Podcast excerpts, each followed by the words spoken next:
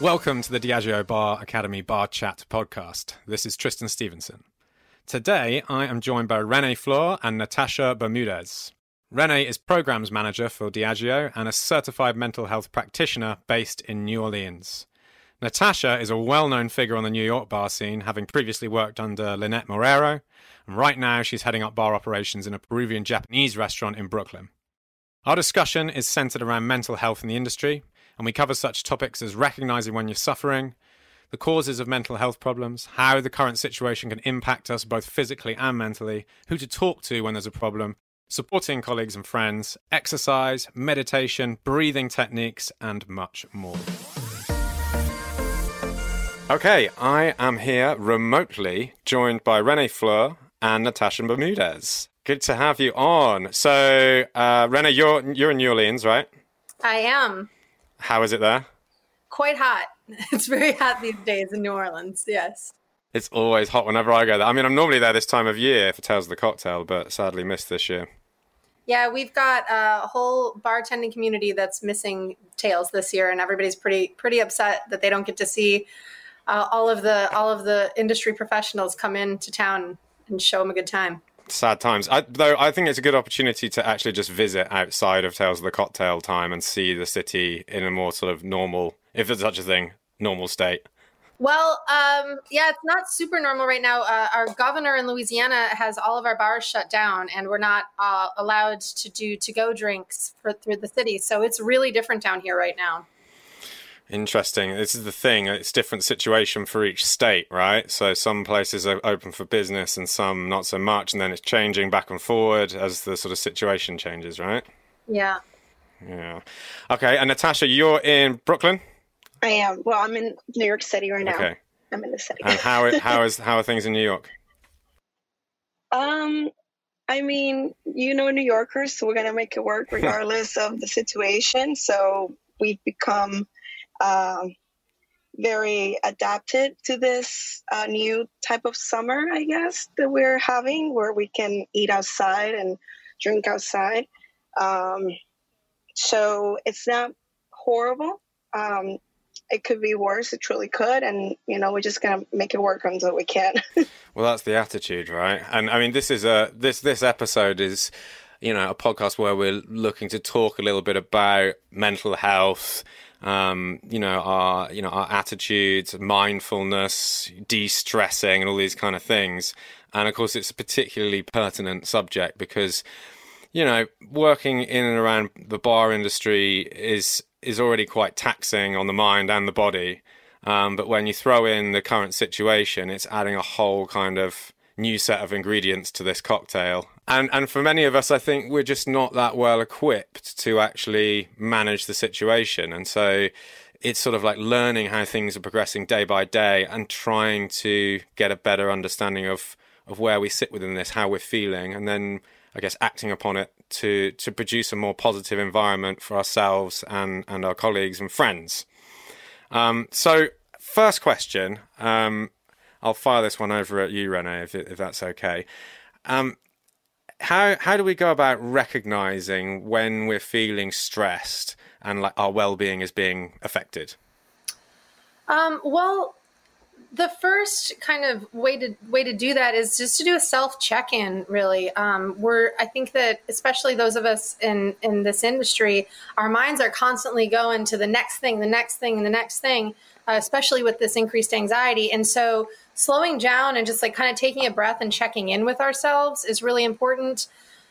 By that, I mean kind of giving yourself, a, you know, a body scan almost like going head to toes, right? Like what, where am I holding stress? Am I clenching my jaw? Are my shoulders tight?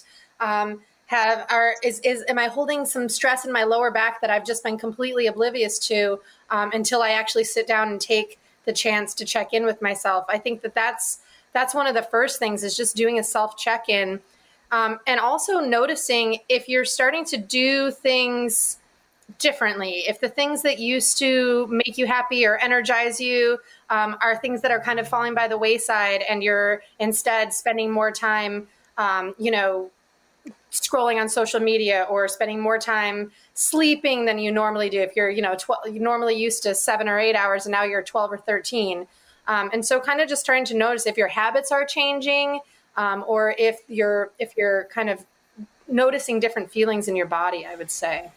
It's an interesting one because uh, normally when I think about my own mental health, I would tend to kind of psychoanalyze myself and think about where my thoughts are going.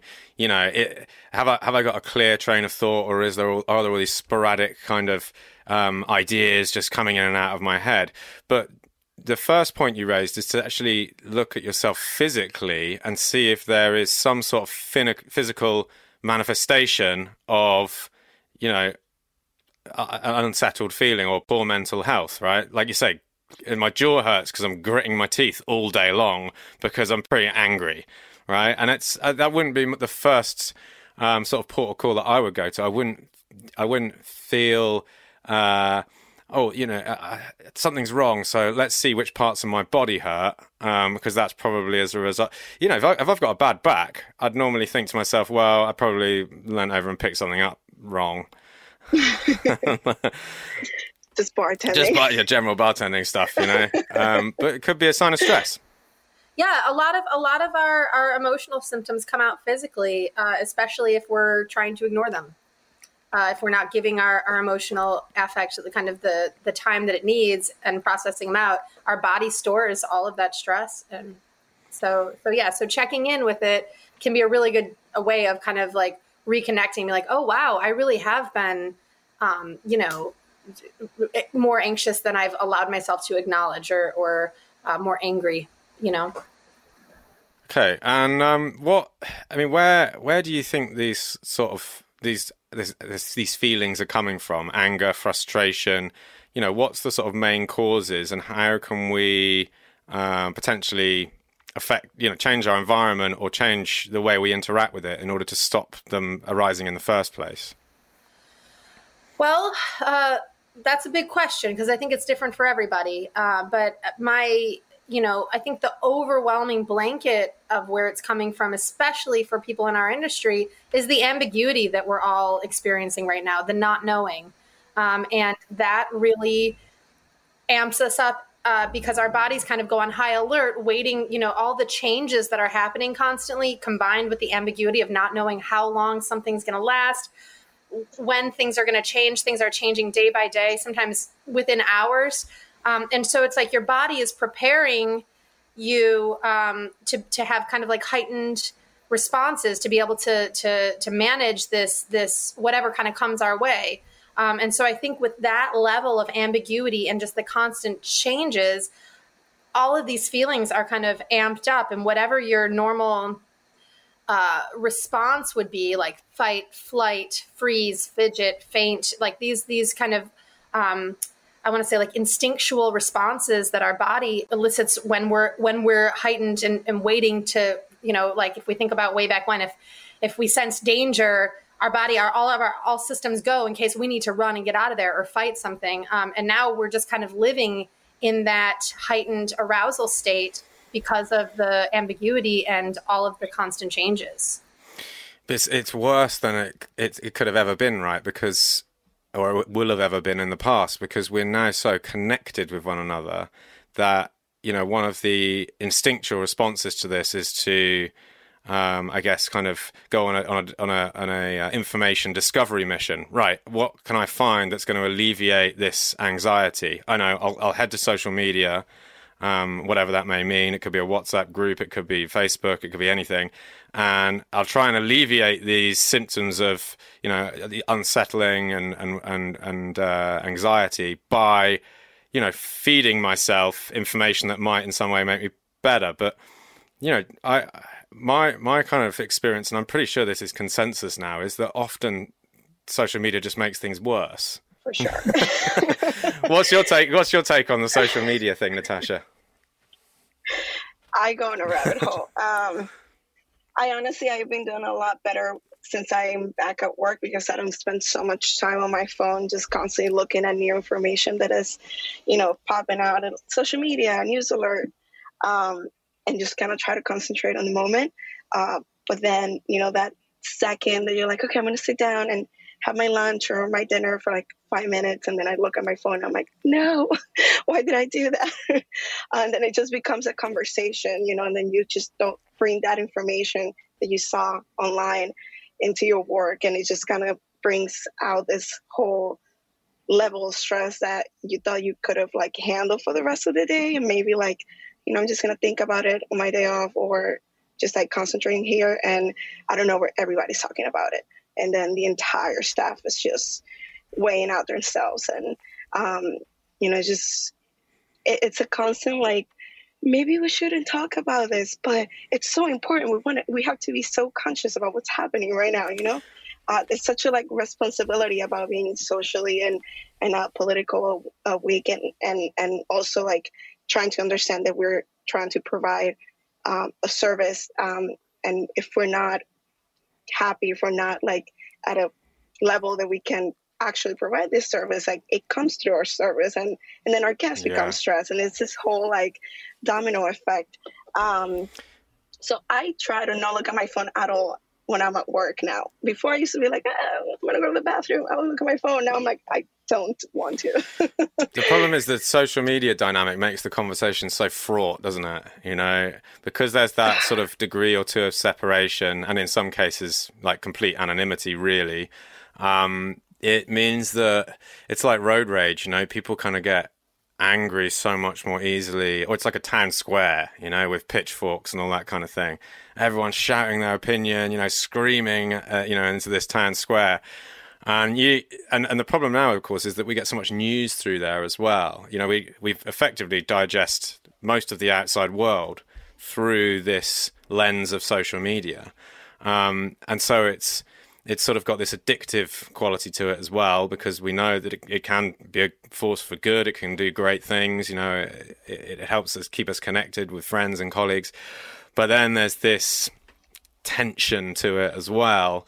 And it just sort of seeps into your day, doesn't it? It's like a constant background noise that um, causes us to pick up. What is it like an average 150 times a day? Is that the average time the person looks at their smartphone? And the other the other thing to remember is when we are kind of in this heightened state, uh, uh, in this anxious state, what happens is we have um, an attention bias, and so what however it is we're feeling or whatever it is we're thinking about or wherever our attention is going, we start seeking out other things in that same vein, right? And so if you are um, really hyped up uh, about um, the Black Lives Matter movement here in, in the U.S. and that is where your you know kind of attention has been has been going.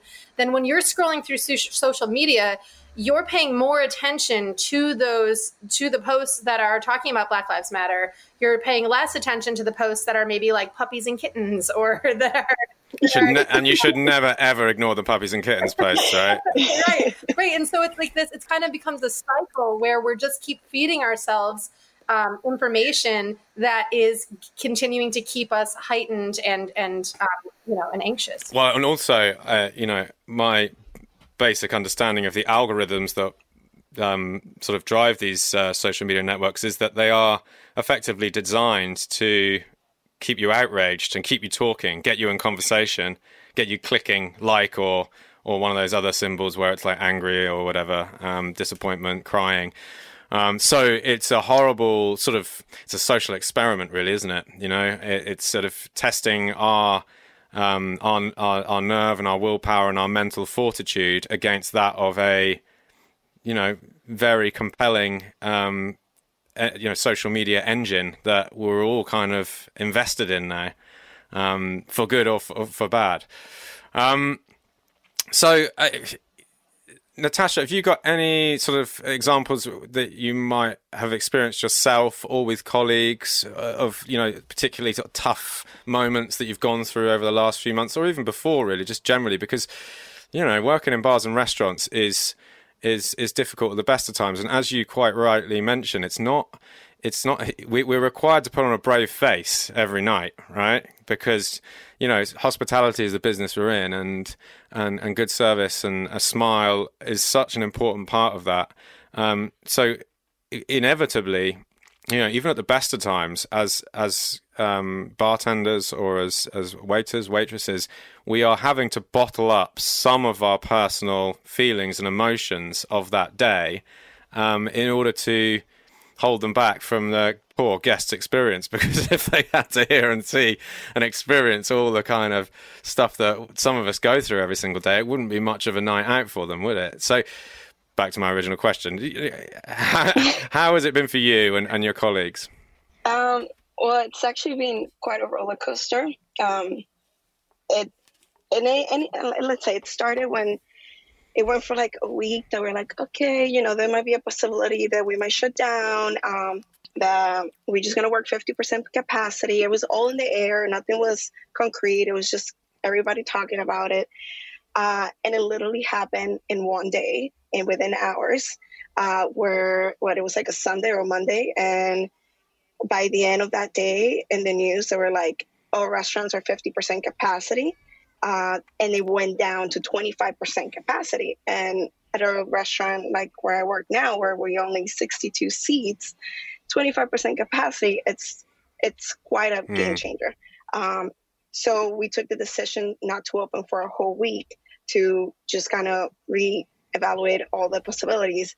Um, but in within that day, it just felt like you can see the guests that were just a little like everybody was on edge looking at the news, talking to us about it. We're trying not to engage much in the conversation because we didn't know uh, the right information to give to our employees and to our guests because we didn't have the right information.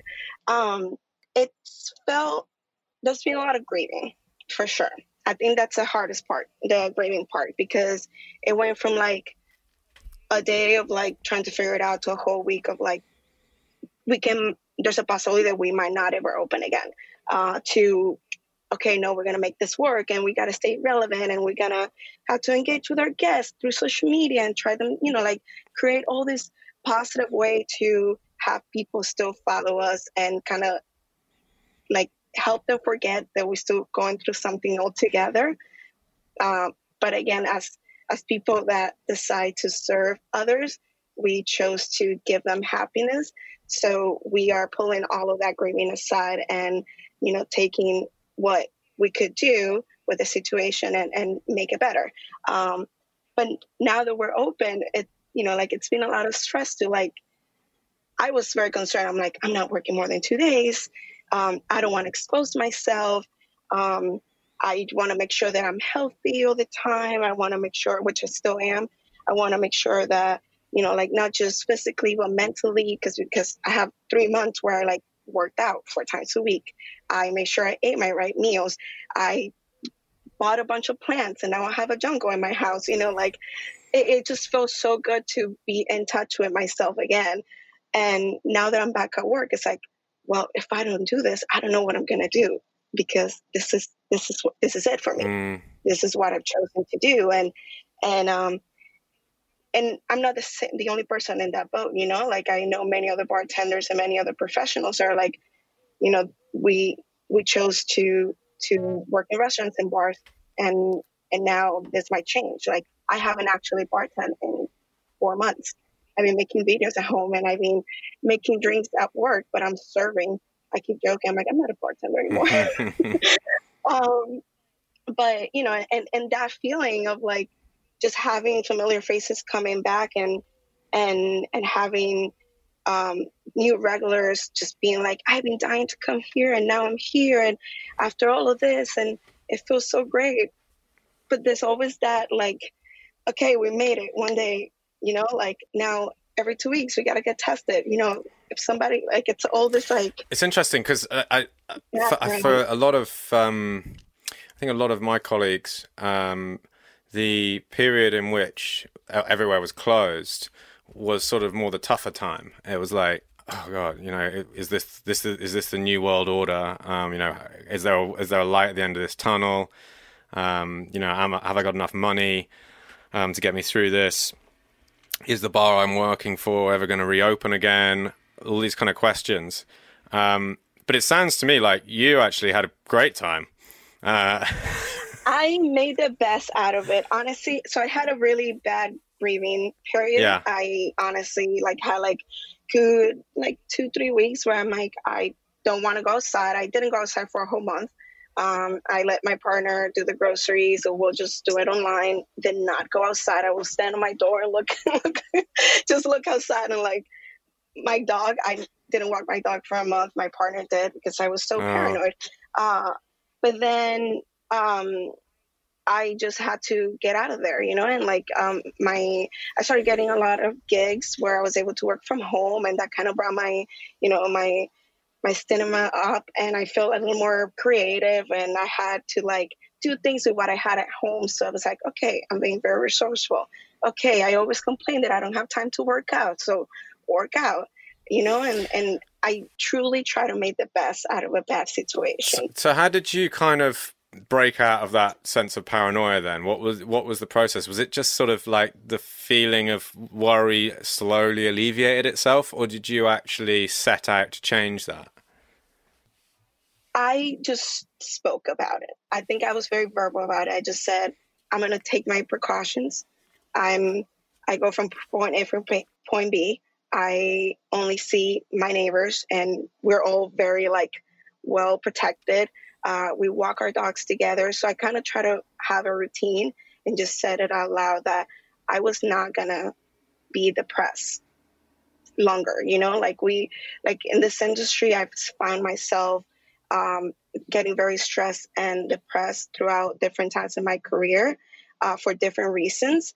And one of them has always been that I feel like I never had enough time for myself, and I feel a little disconnected with my with my inner self and you know the things that I like to do outside of uh, work, uh, which are very little, but because I truly love working. But um, but it was just great to just speak about it, and I decided to uh, have one of my neighbors become like my workout partner. Um, and we both worked out at the park in a specific area, or we'll go to her apartment in a specific area. We all got tested, like, and, and just kind of like, hey, you know, we, we can't live like this. Um, we truly can. And um, we just have to keep going because, you know, like, how long is this going to last? Are we going to be this way forever? Possibly. Then you're just going to have to adapt.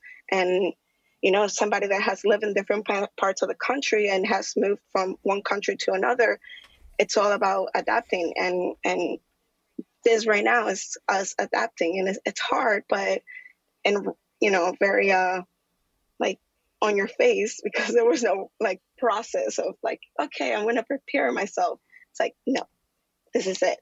You, this is a new way and you gotta, you gotta make it work. Yeah, I mean, if you, if there's one thing that humans are good at, it's adapting. Um, like, you know, we can normalize virtually any situation within, you know, a matter of weeks or months. We, it's probably the greatest attribute of our entire species, actually. I think. Um, but exercise is something you just brought up that I'm, I'm a, a, a massive fan of. I, I run quite a lot. Um, both bef- uh, running for years and I, I race and um, it's a huge part of my life and I really got into it um, for my mental health more than my physical. I found that it was hugely therapeutic. Um, it sort of settled my mind a little bit. It was like, you know, a, a kind of like defragmentation of my mental hard drive. Um, you know, I could go out for a run on my own, no music, just breathe and enjoy a bit of nature. And also that sense of like pushing yourself um, physically when the run finishes, and it doesn't have to be running, of course, could be cycling, um, could be swimming, could be, you know, I, I, you know, it could be a, a gym, a, a weight session in the gym, although I don't know, I personally feel like cardio is, is a different beast altogether to, uh, to that kind of stuff. Um, you know, when you finish it, you have that great endorphin rush, that sort of sense of achievement, that that feeling that you've accomplished something with your day, even if it's only like a one mile, two mile run, even if I've been out for 20 minutes, half an hour, there's that amazing sense of accomplishment um, that you carry with you for the rest of the day. And that in itself becomes an addictive thing, an addictive in a good way. I mean, if you're going to be addicted to something, you might as well be running, right? Um, and um, I, I wouldn't be without it now. In fact, when I am without it, that's when I start to get you know real psychological um, challenges crop up because I get frustrated. I can't. I'm not out running. Um, because I keep injuring myself, of course, because I run too much. That's the problem. but um, yeah, I mean, Renee, what's what's your experience with sort of because we talked earlier about how mental problems can manifest themselves physically and now i guess we're talking about physical therapies to manage mental health i tell all my clients that um, especially people having trouble sleeping that oh i can't i can't figure out why i can't sleep and i'm like well you're used to being behind a bar uh, hauling cases hauling ice walking back and forth go you know every you know in this industry is very physical like you had said at the beginning. And so to think that you know people were getting that kind of exercise that endorphin rush sometimes just just at work. And now um, you know i tell clients i'm like and now what do you you know you you've been sitting on the couch. You've been you know um, sitting on the couch or sitting in a, a lawn chair you know like just like basically a lot of like sitting around and so you know your body is missing that any sort of physical exertion and so i think that for, in my experience, people in this industry that do find a physical outlet, whether it's in running or cycling or having a workout routine, um, it they do feel they sleep better. They have a healthier diet, which contributes to your emotional, um, you know, affect. Uh, and but even even the people that don't have those routines, they still do, you know, this because it's such a physically demanding industry, they still are getting some of that in their work. And then to have it all kind of be taken away, hmm. um, I think just increases, um, you know, Natasha, like you were saying, like that, that initial kind of depression, I think that a lot of the majority of people in this industry kind of felt when everything closed down like that. It's like you have to think of all of the contributing factors, like, oh yeah, I'm not getting the energy output. I'm I'm not um, getting the kind of boost from making somebody's day or from stu- giving good service. You know, you're not getting all of those things that your job normally affords you. And so, um, so now, yeah, people, especially people like, you know, here in New Orleans that aren't going back to work right now because they can't.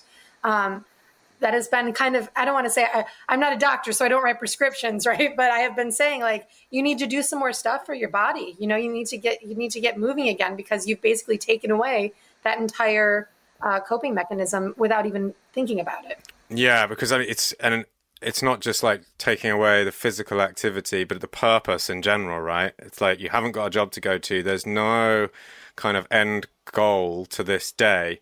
You don't pro- probably have a list of items that you need to tick off so that you can, you know, target your attention towards how you're going to tick those things off and then sort of give yourself a pat on the back once you've done it it's you're kind of constantly drifting along a very kind of level, linear um, experience of your world, rather than having you know peaks and troughs that allow you to sort of experience the full emotional uh, spectrum of of what it's like to be living.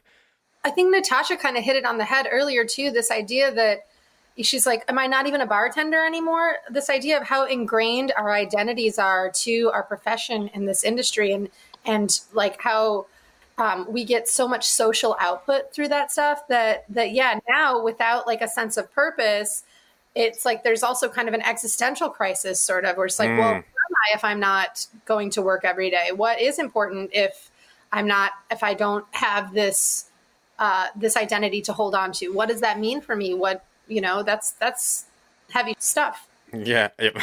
indeed. Um, you're right. I mean, it's a very social environment. If you're, you're maybe you're used to interacting with four or five hundred people on any given day over a bar bar counter, and conversing with them, getting to know them a little bit, experiencing their happiness, feeling gratified that you may have been in some way a part of that feeling for them, and then suddenly you know you're in your apartment with Netflix and social media, and you know that's a massive chunk of your life to be listening. It's not, not missing. It's not just your job. It's because bartending is a lifestyle profession. There's no doubt about it. Um, anyone working in hospitality, it's a li- lifestyle profession.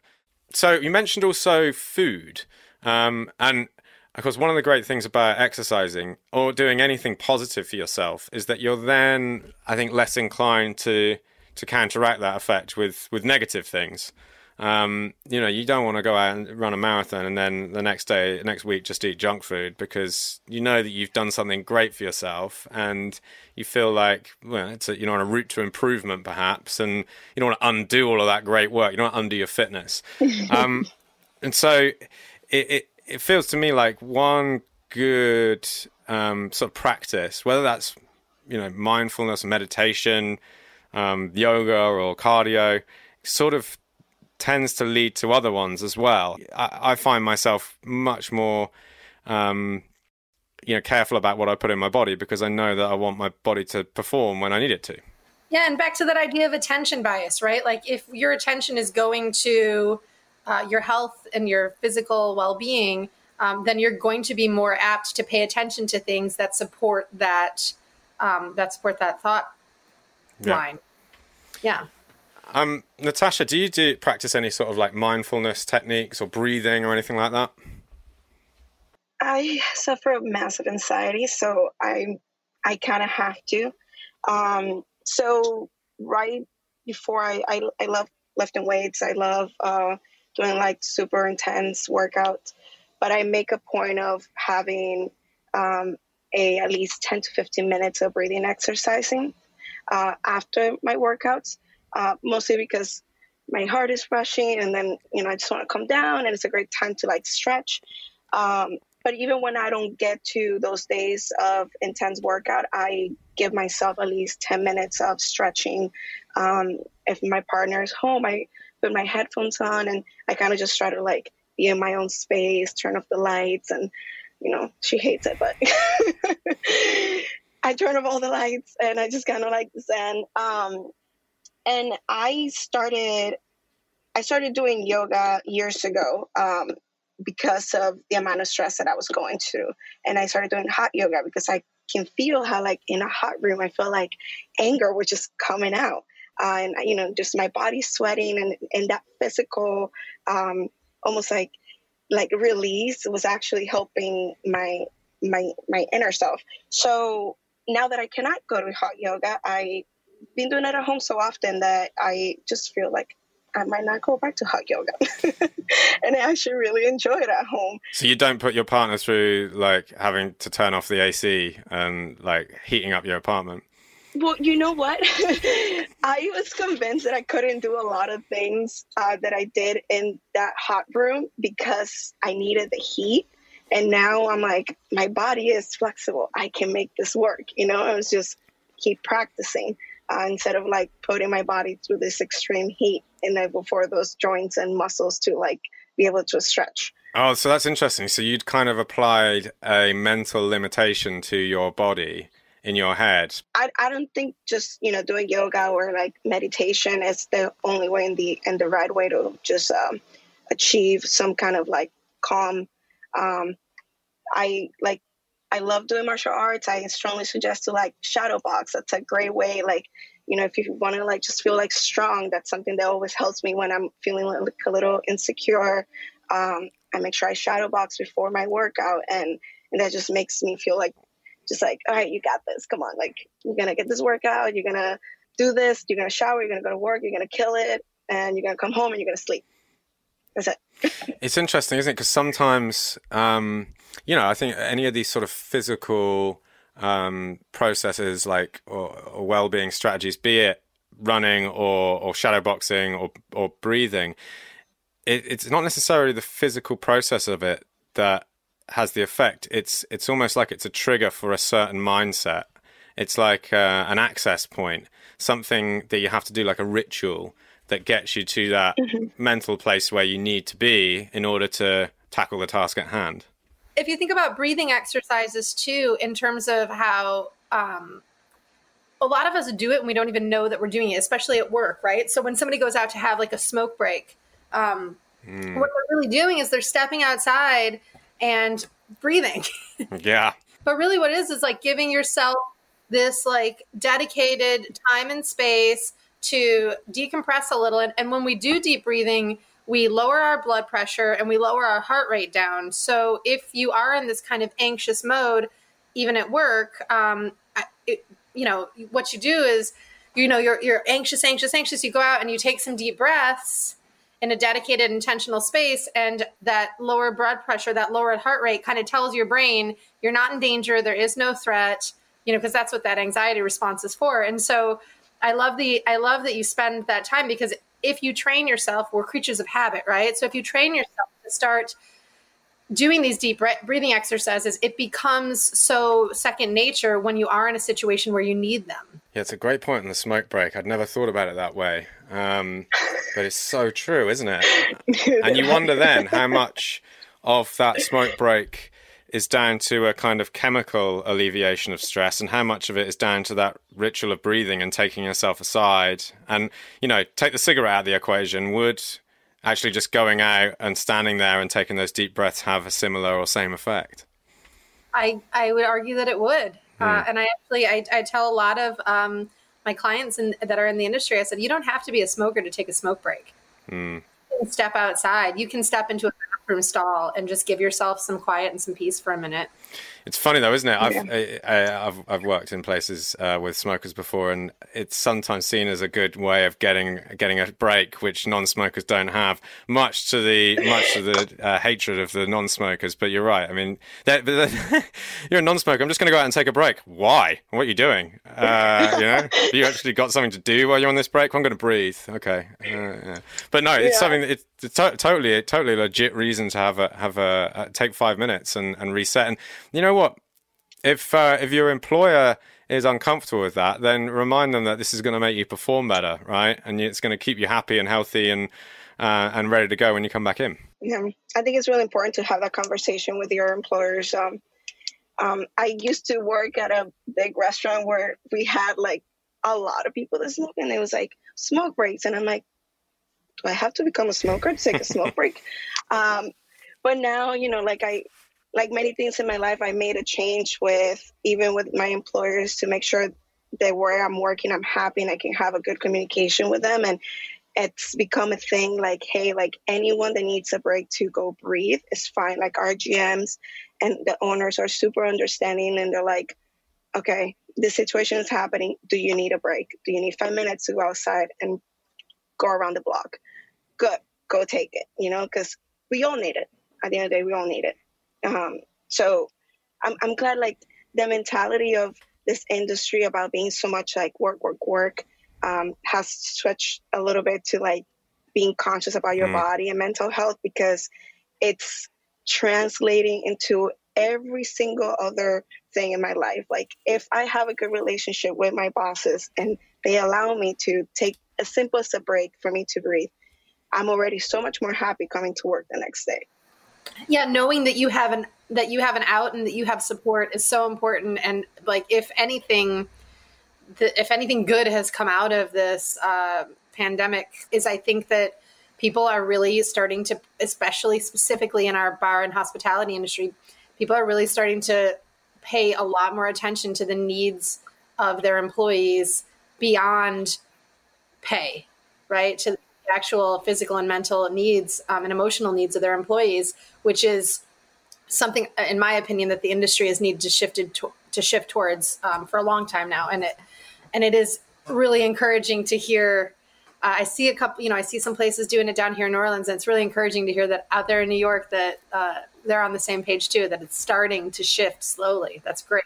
Yeah, I'm a very big like when I hear anyone from other places like telling me like yeah, this kind of things don't happen at my job. I'm like, well, but you got to talk to your boss because if you're happy, then that means more money in general because you're just going to be performing better. So it just like, I don't know, like a lot of people are doing it, but obviously we need to keep pushing for this kind of conversation so everybody does it. You know, and it's not just for bartenders and servers and managers, for the dishwasher that is working you know, from before service until after everybody leaves, you know? Well, and I and I heard you in there talking about kind of boundary setting too, which I think is another important thing to talk about in this conversation where you're like I'm not going to work for somebody. I made it very clear to my boss that this is what I need in order to perform at my best, and I think that the more people that I think demand is a strong word, but I think it's accurate. The more people that demand that mm-hmm. kind of work environment in this industry, uh, and the more normalizing normalized it becomes for for people to set those boundaries. Like, yeah, I'm a hard worker. I will work my butt off for you. Uh, and these are the things that I need, and this is what I will do, and this is what I won't do, and I won't work without a break for eight hours.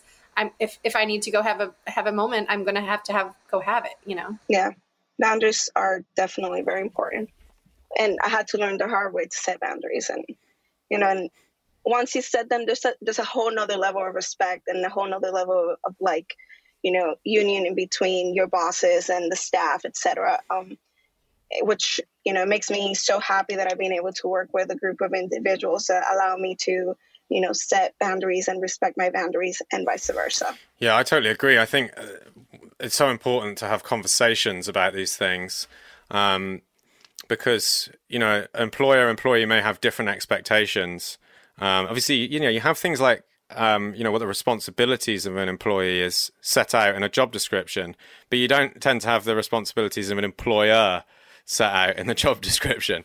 Um, and you know, with, unless there's a discussion, unless there's an honest conversation about what those responsibilities entail, then it's kind of unlikely, really, that they're going to be met you know, comfortably from both sides, there's likely to be a deficit there. Um, and you know, unless you've got an employer that really kind of you know is on the ball and is is is, is almost overcompensating for perhaps what's missing from the rest of the industry, and you know, in which case you're very fortunate. So I think honest conversations is key there.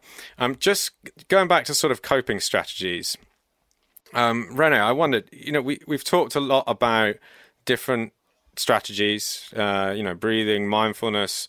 Um, Natasha mentioned, you know, yoga and stretching and um, shadow boxing, and I talked about running.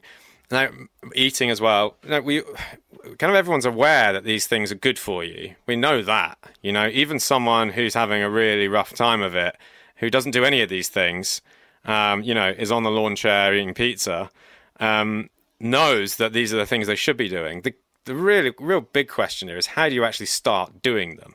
What is the best way to kind of start creating great habits for yourself? Um, that is an excellent question, and if there was a, a, a miracle answer, I wish I had it because I'd be rich beyond my wildest dreams right now. um, but I, you know, I think that habit is exactly kind of the right word. We are creatures of habit we learn through repetition. Um, just like you know, uh, you know, you start doing five push-ups a day, and you do them every day, and by the third week, you can now do seven push-ups, and then by the seventh week, you can do ten. Just like you build muscles, um, and you need repetition to do that.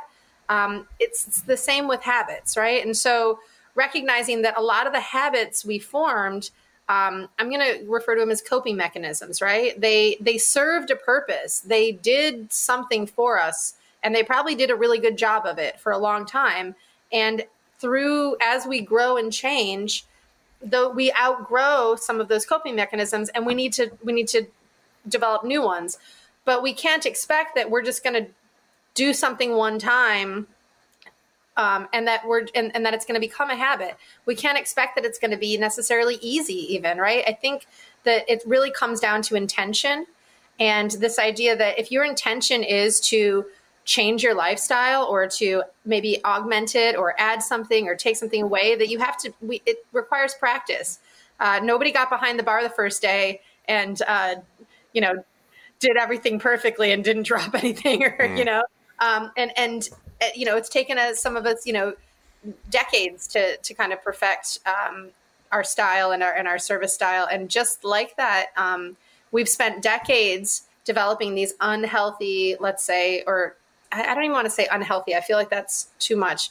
Just uh, these developing these coping mechanisms that have outlived their use. Right? Mm. They're like, they're now unhelpful. they're now unhelpful. Thank you. Yeah, perfect. And and so and so you know thinking about all the time that we spent you know perfecting those unhelpful coping mechanisms it's not going to take necessarily the exact same amount of time to start something new but it is going to take intention um, and dedication to really making something a part of your life is just doing it over and over and over again until it becomes second nature like this other stuff is mm. I, I hate saying that because I know it's a hard it's a hard way to you know. Yeah, there's no easy way of answering it, and of course it takes it takes it takes you know uh, you have to take action to actually create these habits that don't come around naturally. Unfortunately, bad habits seem to come around more easily than good ones.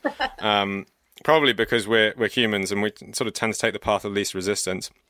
But I read a great book recently, actually called Atomic Habits, and it was all about building great habits. And the way the author described it, and I'm probably going to mess this up, but I'll give it a go, is you need to look at what the goal is that you're trying to achieve and then create the habits that are going to allow you to get there. So if I want to, um, you know, if I want to run a two hour 30 marathon, I don't, the habit is not like, right, try and run two hour 30 marathon. The, the habit is to get into a process of training that's going to allow me to eventually meet that goal. And, and then to, to sort of uh, instigate the habit, his advice is that you need to kind of start making it part of the routine of your day, make it an almost impulsive reaction to a particular point in time or to you know some other event that's occurred. So, like for example, um, like I put vitamins on my desk rather than in, in my like you know in my in my bathroom because if I put them in my bathroom, I'll just kind of forget about them. But uh, when they're on my desk, they're sat right in front of me, like they're impossible to ignore. So it means that I take vitamins every single day. I mean, you don't have to take vitamins; it's up to you. But that's just one example. Um, and like with with um, with running, what I do is I, have I've learned that the best time for me to run is in the morning, and it's just after I've had a cup of coffee but no food. So what happens now is I get up. I already have the habit of making coffee because that's just like essential. Basically, I'm not going to function without caffeine. Um, and with the taste of coffee in my mouth, there's a trigger there where I know that it means I should be putting on running shoes. Um, and if I don't do that, then actually I have quite a weird reaction to it. I know that something's not right. I should be going out running at this point because I can taste coffee in my mouth, and that's the next stage of the day. So it becomes. I mean, it almost sounds like a bad habit, doesn't it? It sounds sounds impulsive and addictive and weird, but of course, it's a habit that's engineered to do good for me rather than bad.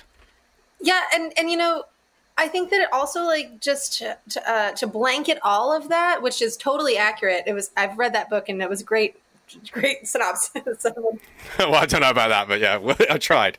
um, but but this idea of kind of like um, self compassion and uh, like a blanket over all of it, um, and this just uh, the idea that we're we don't live in an all or nothing world. We don't live in a polarized world, right? Like life is not lived in the extremes as much as it's lived in the middle. And so um, to go to the extreme of, of, you know, let's say, yeah, running every day, and then one day you don't do it, and you just start getting really hard on yourself because, you know, it's like, oh, I'm this is what I'm supposed to be doing. I should be doing this. What's wrong with me that I'm not?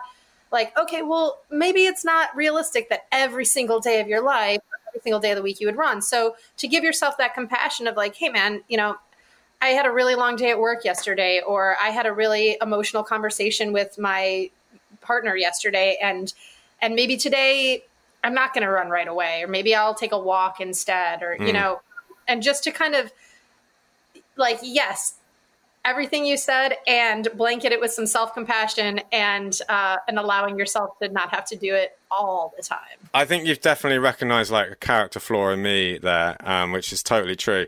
Um, I have a habit, another habit, see, of setting myself quite lofty goals um, and not really preparing myself for failure in any way at all.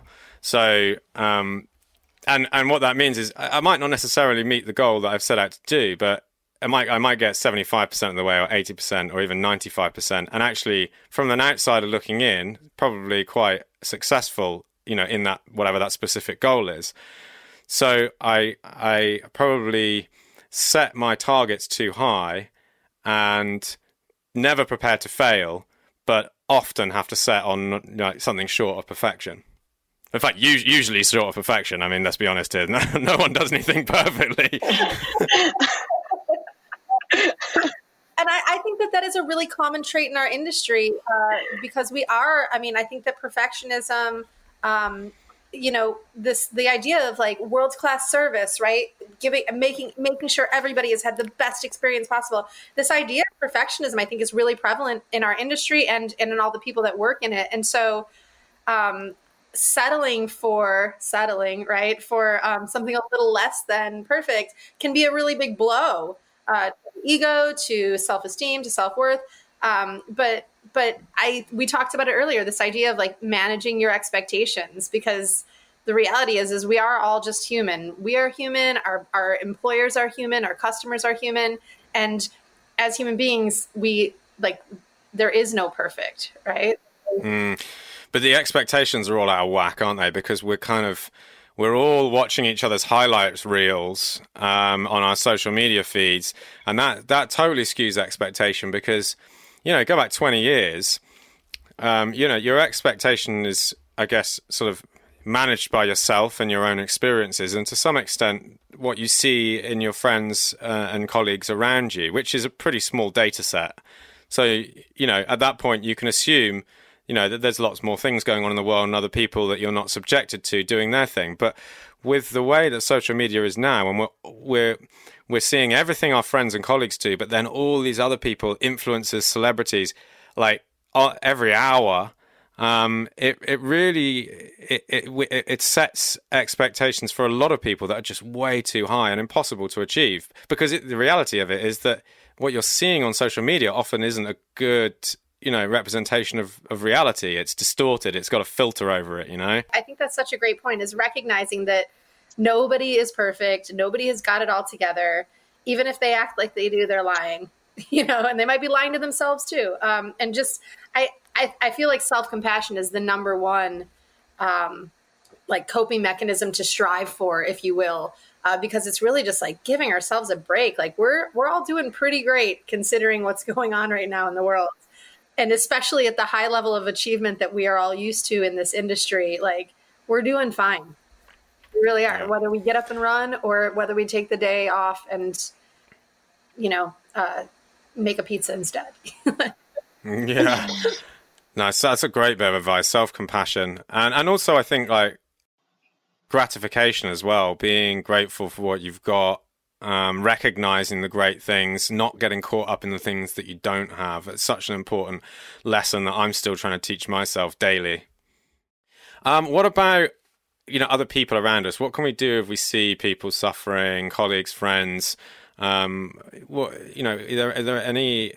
Because you've got to be careful, haven't you? You don't want to kind of just you know steamroll into someone like, "Hey, I can see you're down," because um, that can make them feel worse, and then start dishing out you know advice. You should do this. You should do that because when they don't take the advice, then they might feel uncomfortable and like they're a bit, of, you know, they might make, send them even to even deeper hole. So, what can we? How, first of all, how can we recognize when people are suffering, and then what are the best ways to deal with that? recognizing i think is just you know trying to pay attention back to recognizing stuff in your own self you know if you notice somebody is um, maybe indulging more than they normally do or maybe they are you know obvious signs of like crying in a bathroom stall or but just somebody is not acting as, the, as they normally would uh, checking in with them you know i think that the, something else that's kind of coming out of this is the, the re- we're reducing the stigma in our industry of having emotional difficulties um, and so I think asking people, hey, but not asking them out of obligation. Like if you don't really care, then don't ask. You know, like. Mm. Um, but but if you if you really care about your colleague and or you know, and you and you think something's up, asking, but just listening. You know, um, without judgment too. Trying like back to like kind of self compassion and non judgment go hand in hand. Self-compassion and non-judgment of other people and non-judgment of ourselves. And i think that you know checking in with somebody and saying like hey are you doing okay? Are you all right i've noticed x y or z. Because then that shows that you actually are paying attention. It's not just lip service. Like hey i've noticed you know the last like um, three tables you didn't write your little heart under your exclamation mark that you normally do on your check or something small you know just like and, and, and just to say like i've noticed is, is something going on. Um, and then just listening to somebody like the just being able to to get it out uh, can be so helpful. And i think that like just listening and not putting judgments on people for how they're feeling or how they should be feeling and just letting them feel the way that they feel. And um, you know brene brown does a great um, kind of meme online where you know there's somebody sitting in a dark hole and and there's like you know somebody peeks over and like hey you doing all right down there? You need anything? You want a sandwich? Like let me throw a sandwich down there for you. And the difference between that and actually just crawling down into the hole with somebody and being like damn it's pretty dark in here you know? Like this this is a really dark place. And just letting them know that that you that you can go there with them and that they're not alone in it is just so important. Yeah i think that it's great that one of the one of the good things about this situation is that you're right. Some of the stigma has been removed because it's sort of accepted that everyone's suffering a little bit on some level, and and then then you know that's that's that first step, um, you know, accomplished, and then it just requires the conversation afterwards. But you know, again, going back to social media and how we sort of live our lives online, and especially within hospitality, um, it's a tough one, I think, for some some people to have those conversations because we are, you know, a part of our job is to be outwardly happy, and and for many, uh, you know, bar people who work in bars and restaurants, um, you know, it, we we we we also portray that through through social media too. You know, it's it's pictures, of, you know, having a great time at work, or you know, this drink I've just made, or this wonderful food item on the menu, or you know, this staff trip here, or enjoying this cocktail, just made this cocktail, um, and so to sort of accept that actually, you know what, it's not all rosy um, is quite a big thing for, for a lot of people. I mean, in, in, in any walk of life, but I don't know. I feel like even more so in in, a, in, an, in an industry where we we you know have to put on a brave face, um, even if we're having a bad day. Yeah. You got any experience with this, Natasha, or, or with colleagues? So what I've noticed, I do it myself as well. Um, it's that with you know, the whole movement of being a lot more vocal about mental health, everybody's trying to be more open about it to kind of take that stigma out. Um, so I've noticed a lot of colleagues and friends and uh, just industry friends that have become a lot more vocal about their struggles. Um, and I take that time to check in when they're vocalizing that. I'm like, hey, how are you doing? Because when I share something about mental health, sometimes it's because I am going through something and I'm just telling myself, and maybe, you know, like this is a good reminder, you know, like somebody out there might be feeling the same way that I feel. Um, and I am a true, like, like cancer. I feel everything. uh, so when somebody like I can hear on people's voices when they're not kind of like themselves or or that like happy self, and I'm that person who's always asking, like, "Are you okay? Like, do you need a minute? How you doing?" um, I just checking in. I mean, I um, I don't try to be anybody's like psychologist, a psychiatrist, or anything like that. There's a, you know, there's a lot of things that could go wrong, but just try to be their friend. I mean, I spend so much time at work and with the people that I work here that they're my family, you know, and I notice these things just like I would notice with my partner or my or my mom, you know, like if something is a little off, I immediately check in with them and and I just make a point to let them know that I'm here, I'm truly here and like let's sit down. Do you want to talk about it? You don't don't worry, I got you. I'll take care of these tables, you know. Um but it's it's a really touchy situation to help others um, because sometimes when you're being helped, you don't feel like that's sometimes not what you want. Like I'm very much like you can also leave me alone. Like I'm much better if you leave me alone. I much just much rather go home and like look at a wall. um, but but yeah, I think checking in is it's important. Just like asking truly how are you? And i think now that everyone is going through the same thing because we're all going through the same thing um one of my conversations like before it's like where do you work? Now it's like oh what do you do? And now it's like how are you doing? You know like is your family okay? Are you okay? Are you talking to them? When are you going to see your parents? Most of us in new york most of our families don't live here. We're from other parts of the country or parts of the uh, um, different towns, etc. So it's just, you know, I know that most of us cannot see our parents because we don't want to expose them to anything. So that that starts to to take a toll on you as well. So I, I check in the same way that I would like somebody to check in on me, and sometimes I don't because I know that I like to be alone sometimes. Something I just really wanted to um, uh, just go back really quickly and and say, you know, we are talking about helping out coworkers and um, and and recognizing things and and something Natasha said uh, that I, well, that I you know completely forgot about, but I think it's really important is just normalizing the fact that everybody is feeling a certain way. Like um, you guys both mentioned it, like everybody's kind of going through this, but I think that we can so often feel isolated in our own emotional kind of turmoil. Um, and hearing somebody else, uh, you know, some one of my colleagues on Facebook one day, um, uh, one of my bar colleagues, kind of put out there like, "Hey, hey everybody, I just wanted you all to know, like, you know, I've been putting on a really happy face, but for about a month and a half now, I've been in a really pretty steady depression, and I'm finally coming out of it. And I just want to let everybody know that, like, you're not alone if you're feeling that way too, and this is really hard. And I think that, you know, just hearing some people talk about what they're going through um, helps other people not feel overwhelmed by it. Mm-hmm. Yeah, totally.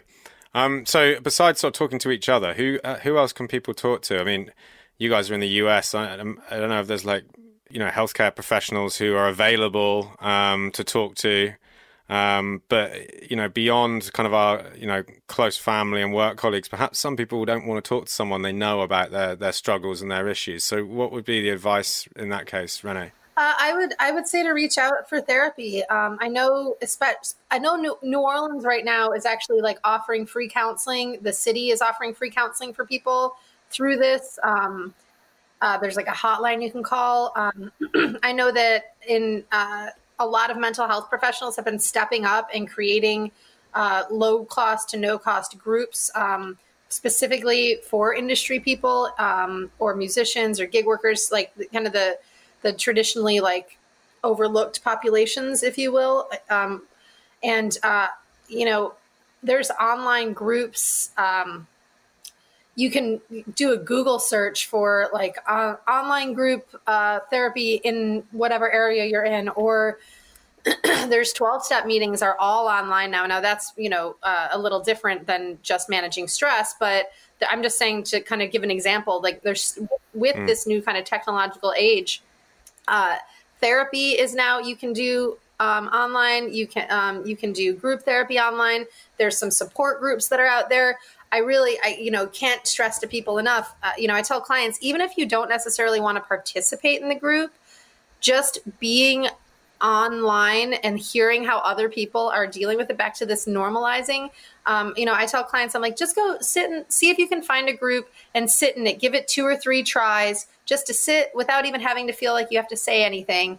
And and i i could i can't guarantee it'll make you feel better but for most people uh, just even hearing other people be how other people are able to talk about their feelings and what's going on with them helps you kind of get a handle on how you're thinking and feeling about uh, the stuff.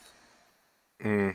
I know I keep on vilifying social media, but I suppose it's one of the uh, one of the ways in which um, it can really help as well is is through online groups like this and you know if you can and, and I suppose you can do it anonymously as well if you if you you know if you want to um, you know keep it keep this sort of thing contained and feel that it's better for you to to not have to you know tell your whole life story and that kind of thing then then there's, there's opportunity to do that in many different ways on the internet. Yeah and i think that for our industry because we are such public figures it's hard like there's back to kind of stigma i've you know what i've heard is like I, am not going to go in a group and maybe one of my bar customers going to be in there or somebody's going to see my you know face and and there's ways around that i think um, even forming support groups within the industry you know um, me i you know as, as a mental health professional i've got a group of colleagues who once a month we have a zoom meeting just for us to kind of talk about how we're feeling.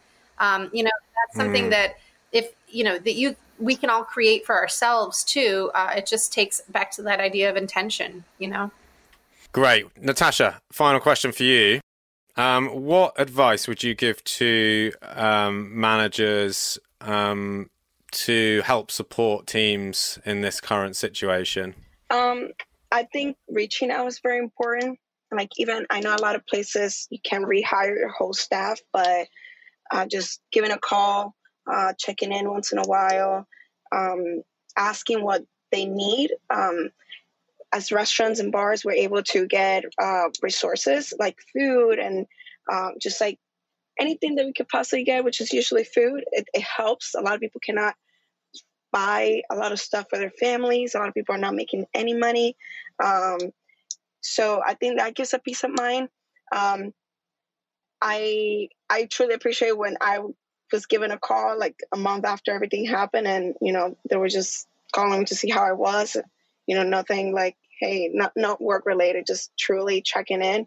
Um, and if they are working, give them everything that you can give them as you know protection. Like if they if you can give them every resource, you know, like this is a clinic that you can go get tested. This is somebody that you can talk to.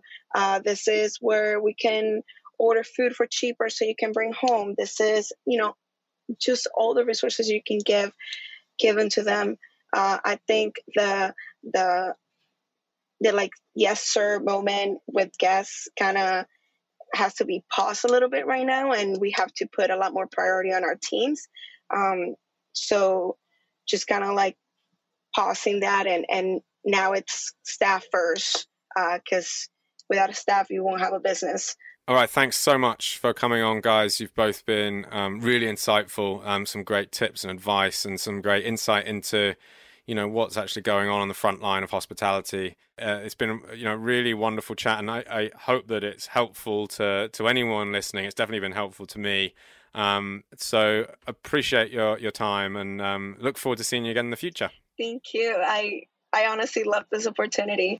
I'm so glad we're finally talking about all this stuff. Thank you for tuning in to today's episode of Bar Chat. Visit DiageoBarAcademy.com for access to more podcast episodes and exclusive content. See you next time.